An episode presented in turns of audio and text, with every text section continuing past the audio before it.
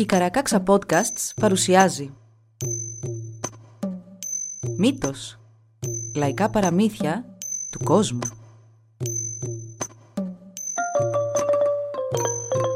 Κάποιες ιστορίες μπορεί για κάποιους να περιλαμβάνουν ευαίσθητο υλικό. Για περισσότερες πληροφορίες για το κάθε επεισόδιο, συμβουλευτείτε τις σημειώσεις του όπου βρήκατε αυτό το podcast.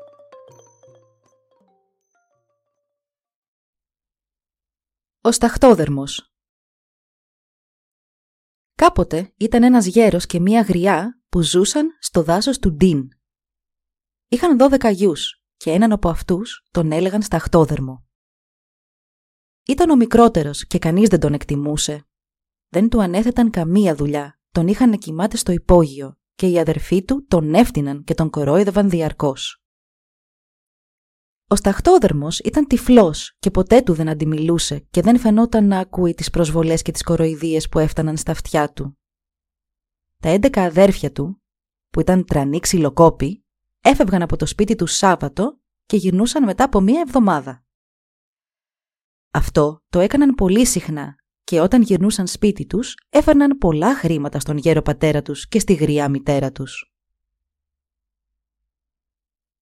Μια μέρα η γριά είπε στον άντρα της «Τζον, νομίζω ότι εσύ και εγώ έχουμε πια όσα χρήματα μας χρειάζονται για να ζήσουμε άνετα το υπόλοιπο της ζωής μας. Μιας και σήμερα είναι Σάββατο λοιπόν και όπου να είναι θα γυρίσουν τα έντεκα παλικάρια μας με τους μισθούς της εβδομάδας, να τους πούμε αμέσως ότι τους ψάχνει η στρατονομία, να πάνε να καταταγούν στο στρατό. Σαν θα φτάσουν, εγώ θα αρχίσω να κλαίω και θα τους πω «Αχ, αγόρια μου, τώρα ήταν εδώ η στρατονομία να σας πάρει μακριά. Θέλουν να σας κάνουν στρατιώτες, παιδιά μου». Και εδώ η γυναίκα άρχισε να προσποιείται ότι έκλαιγε γοερά. «Και ο μόνος τρόπος να το αποφύγετε αυτό είναι να πάτε να κοιμηθείτε στο στάβλο. Τότε θα τους βάλουμε στον στάβλο και θα τους δώσουμε τρόφιμα για μία εβδομάδα. Αυτά δηλαδή που τους δίνουμε συνήθως». Και συνέχισε η γριά. Θα βρούμε μια δικαιολογία να διώξουμε τον σταχτόδερμο από το σπίτι και μόλις μπουν και τα έντεκα αγόρια στον στάβλο, τα μεσάνυχτα θα βάλουμε φωτιά να τους κάψουμε. Έτσι θα τους ξεφορτωθούμε και δεν θα υπάρχει πια ανάγκη να τους θρέφουμε», είπε η γυναίκα τελειώνοντας. Ο σταχτόδερμος που τα άκουσε όλα, κάπου κοντά στις 11 βγήκε από το υπόγειό του. Οι γονείς του κάθονταν δίπλα στη φωτιά και περίμεναν να σημάνει μεσάνυχτα. Πήγε μέχρι τον στάβλο και άρχισε να ξυπνά τους αδερφούς του έναν έναν και να τους βάζει στο χέρι τα τρόφιμα που αντιστοιχούσαν στον καθένα.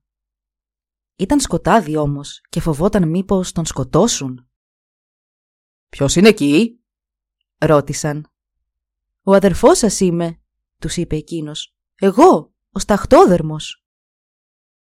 Τον κοίταξαν καλά-καλά μέσα στο σκοτάδι να βρουν κάτι για να τον αναγνωρίσουν και να σιγουρευτούν ότι δεν ήταν κάποιος από τη στρατονομία. Σαν σιγουρεύτηκαν όμως, θύμωσαν που τους είχε ξυπνήσει και πήγαν να το επιτεθούν. «Η μάνα μας και ο πατέρας μας θα σας βάλουν φωτιά, γι' αυτό και σας μάζεψαν όλους στο στάβλο. Ελάτε μαζί μου στη σοφίτα, στο πίσω μέρος του στάβλου και θα τα δείτε όλα με τα μάτια σας». Πήγαν όλοι και έκατσαν μαζί τους στη σοφίτα του στάβλου και σαν πήγε δώδεκα τα μεσάνυχτα, είδαν τη γριά και τον γέρο να μπαίνουν αθόρυβα στον στάβλο και με ένα φανάρι να βάζουν φωτιά στο σανό. Ευθύς τα αδέρφια ευχαρίστησαν τον σταχτόδερμο που τους είχε σώσει τη ζωή και αποφάσισαν να μην πάρουν εκδίκηση από τους γονείς τους, αλλά να φύγουν μακριά. Πήραν δρόμο και οι δώδεκα μαζί μέχρι που έφτασαν σε ένα σταυροδρόμι που συναντιόντουσαν δώδεκα μονοπάτια. Εκεί ο σταχτόδερμος, που σπάνια έβγαινε από το υπόγειο, ένιωσε πολύ κουρασμένος από τη ζέστη της ημέρας. Άρχισαν τότε τα αδέρφια να λένε το ένα στο άλλο. «Ας πάρει ο καθένας μας από ένα μονοπάτι και σε δώδεκα μήνες θα ξαναβρεθούμε όλοι εδώ». Ο σταχτόδερμος δεν άντεξε από τον ήλιο και την πεζοπορία και πήγε στην άκρη του δρόμου και αποκοιμήθηκε.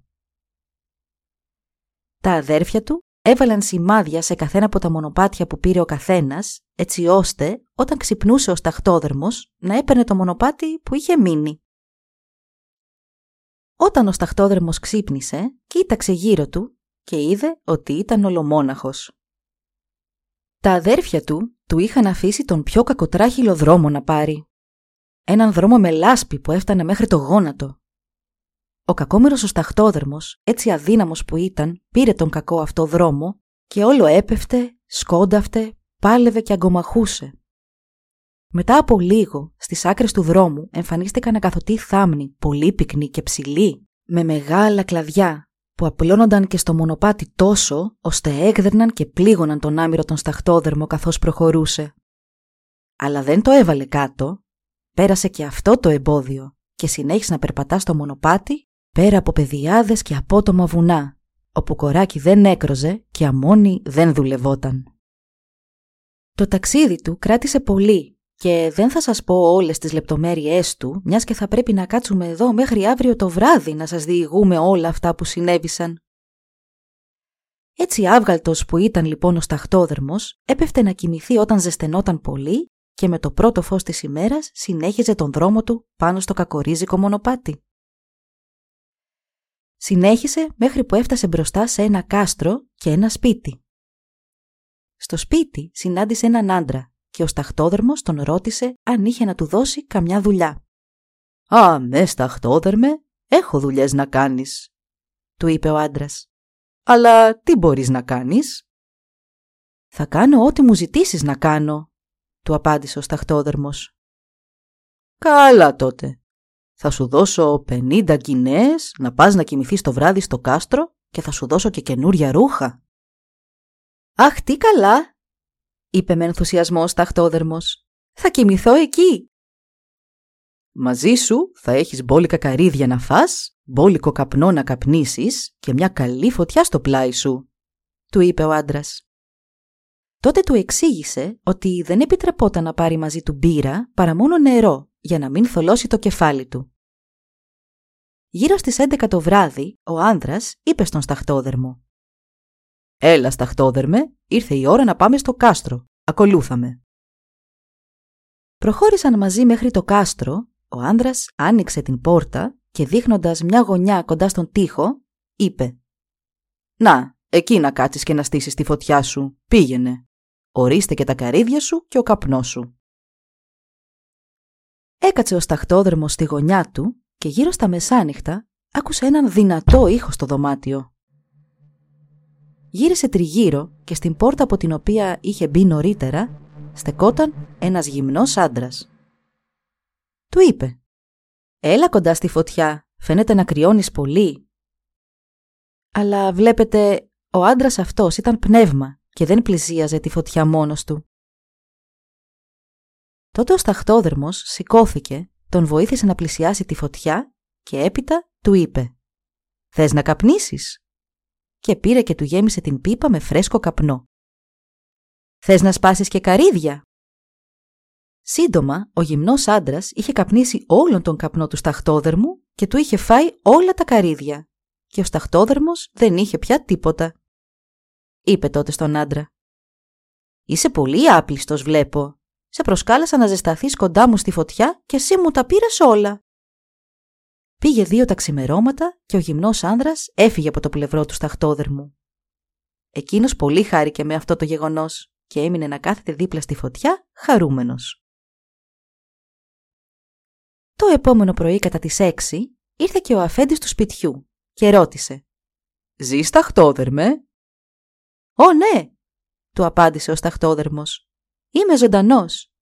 Ήρθε κάποιος πολύ αγενής και με επισκέφτηκε χθες το βράδυ. Μου έφαγε όλα τα καρύδια και μου κάπνισε όλο τον καπνό. Ήταν γυμνός βλέπεις και εγώ τον προσκάλεσα να ζεσταθεί κοντά στη φωτιά.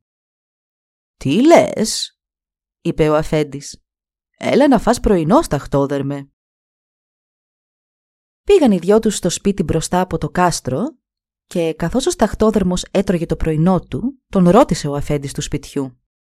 «Θες να περάσεις άλλο ένα βράδυ στο κάστρο, θα σου δώσω κι άλλες πενήντα γκινές».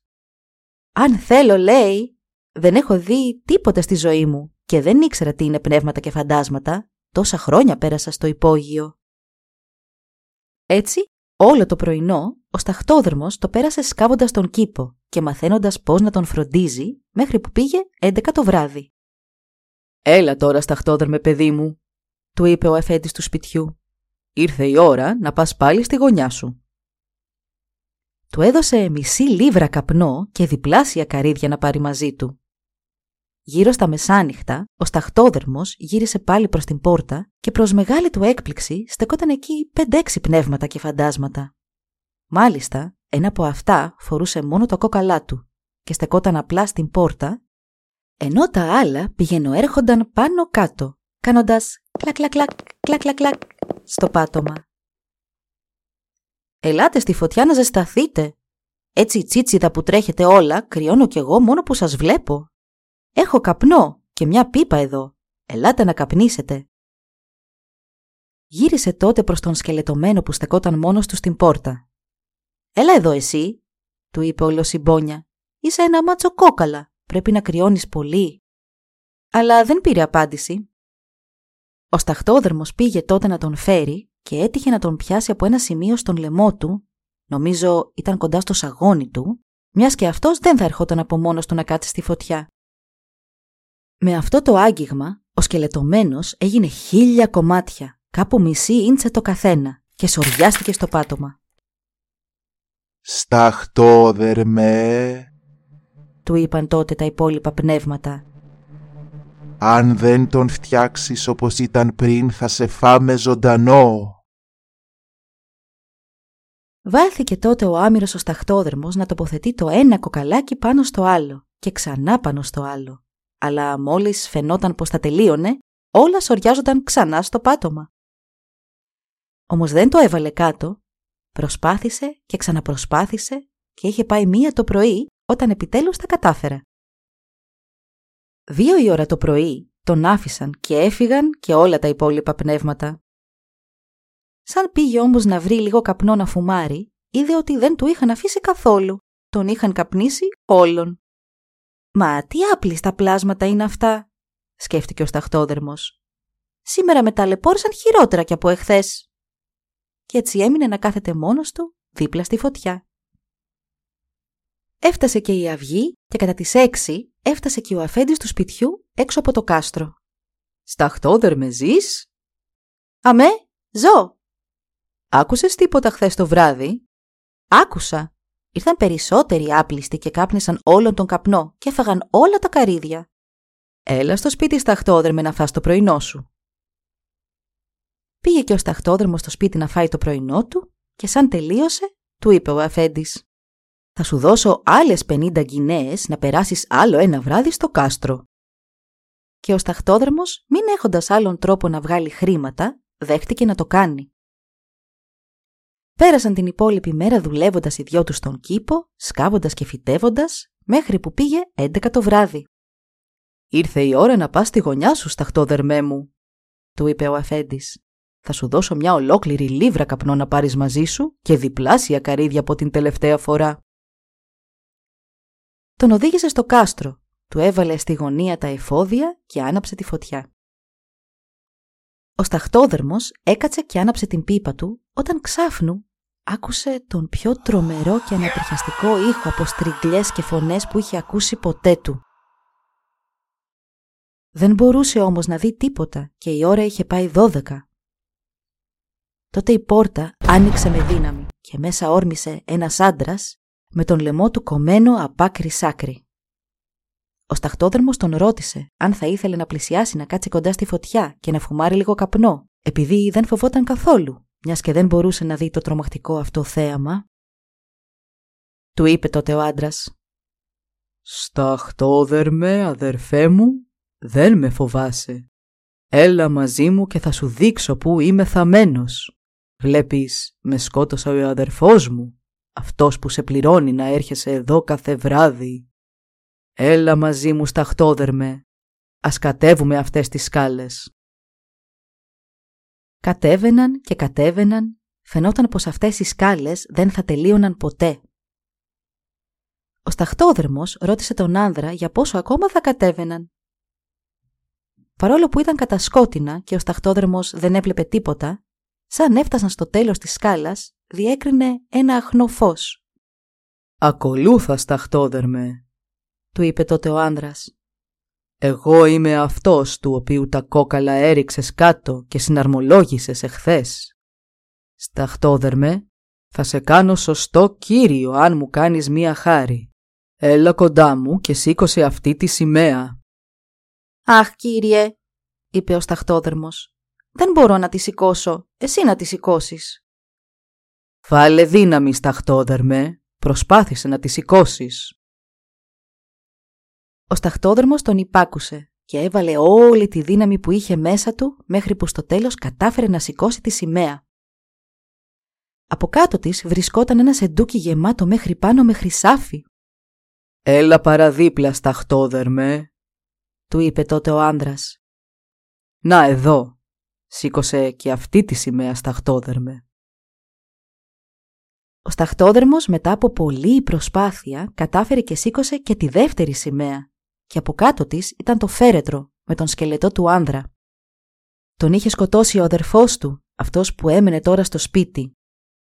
Ήταν αγαπημένοι και ζούσαν μαζί, μέχρι που άρχισαν να μαλώνουν για το ποιος θα κατοικούσε στο κάστρο.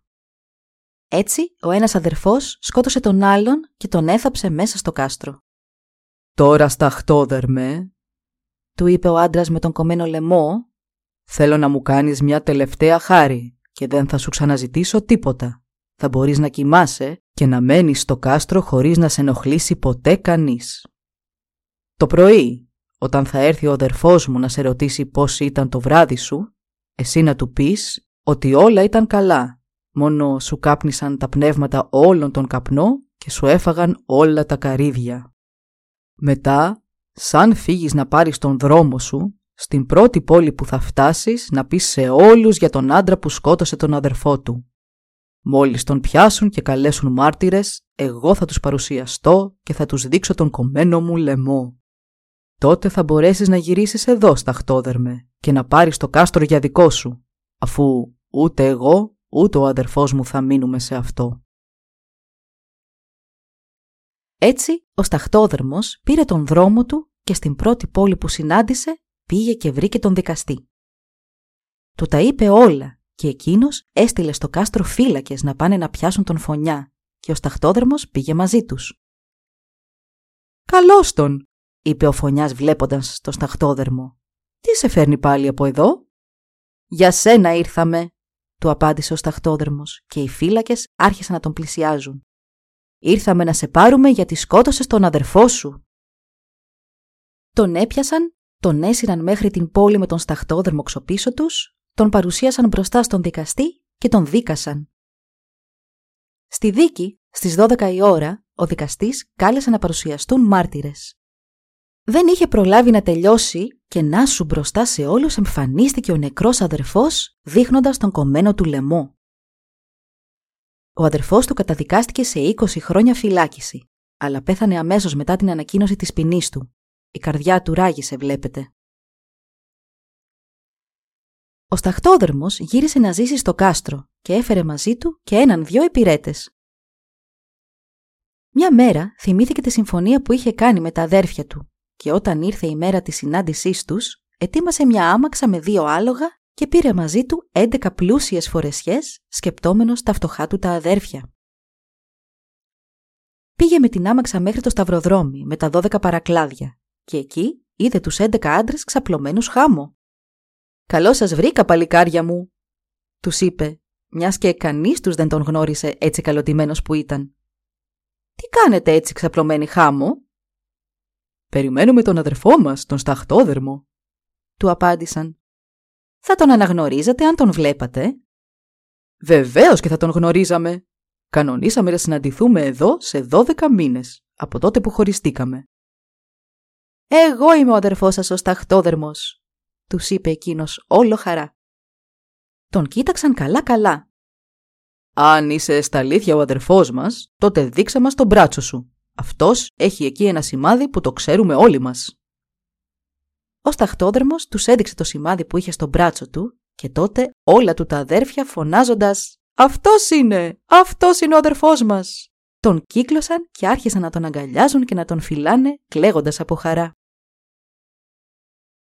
Στη συνέχεια, ο σταχτόδερμος τους έδωσε τα αρχοντικά ρούχα που είχε φέρει για αυτούς και τους είπε «Τώρα, αδερφοί μου, θα ήθελα να πάω να δω τι απέγιναν ο γέρος και η γριά που μας μεγάλωσαν. Σαν πλησιάσουμε εκεί, θέλω εσείς οι έντεκα να μείνετε πίσω και μόνο εγώ θα μπω στο σπίτι να τους ρωτήσω τι απέγιναν τα έντεκα παιδιά τους». Έτσι κι έκαναν. Ο σταχτόδερμος έφτασε μπροστά στο σπίτι των γέρων γονιών του. «Γεια σου, γριά μου! Τι απέγιναν τα έντεκα παλικάρια που ζούσαν εδώ» «Α, έφυγαν όλοι και έγιναν στρατιώτες». Φώναξε τότε να εμφανιστούν οι έντεκα αδερφοί του και συνέχισε απευθυνόμενο στη γριά γυναίκα. «Αυτούς δεν προσπάθησες να τους κάψεις μέσα στον στάβλο που τους έβαλες» Δεν τους είπες πως ερχόταν η στρατονομία να τους πάρει και άναψες το σανό να καούν όλοι. «Όχι, όχι ποτέ», φώναξε η γριά και αυτή και ο άντρας της πέθαναν επί τόπου από τον φόβο τους. Τώρα, δώστε μου ένα σελήνη για την ιστορία που σας είπα.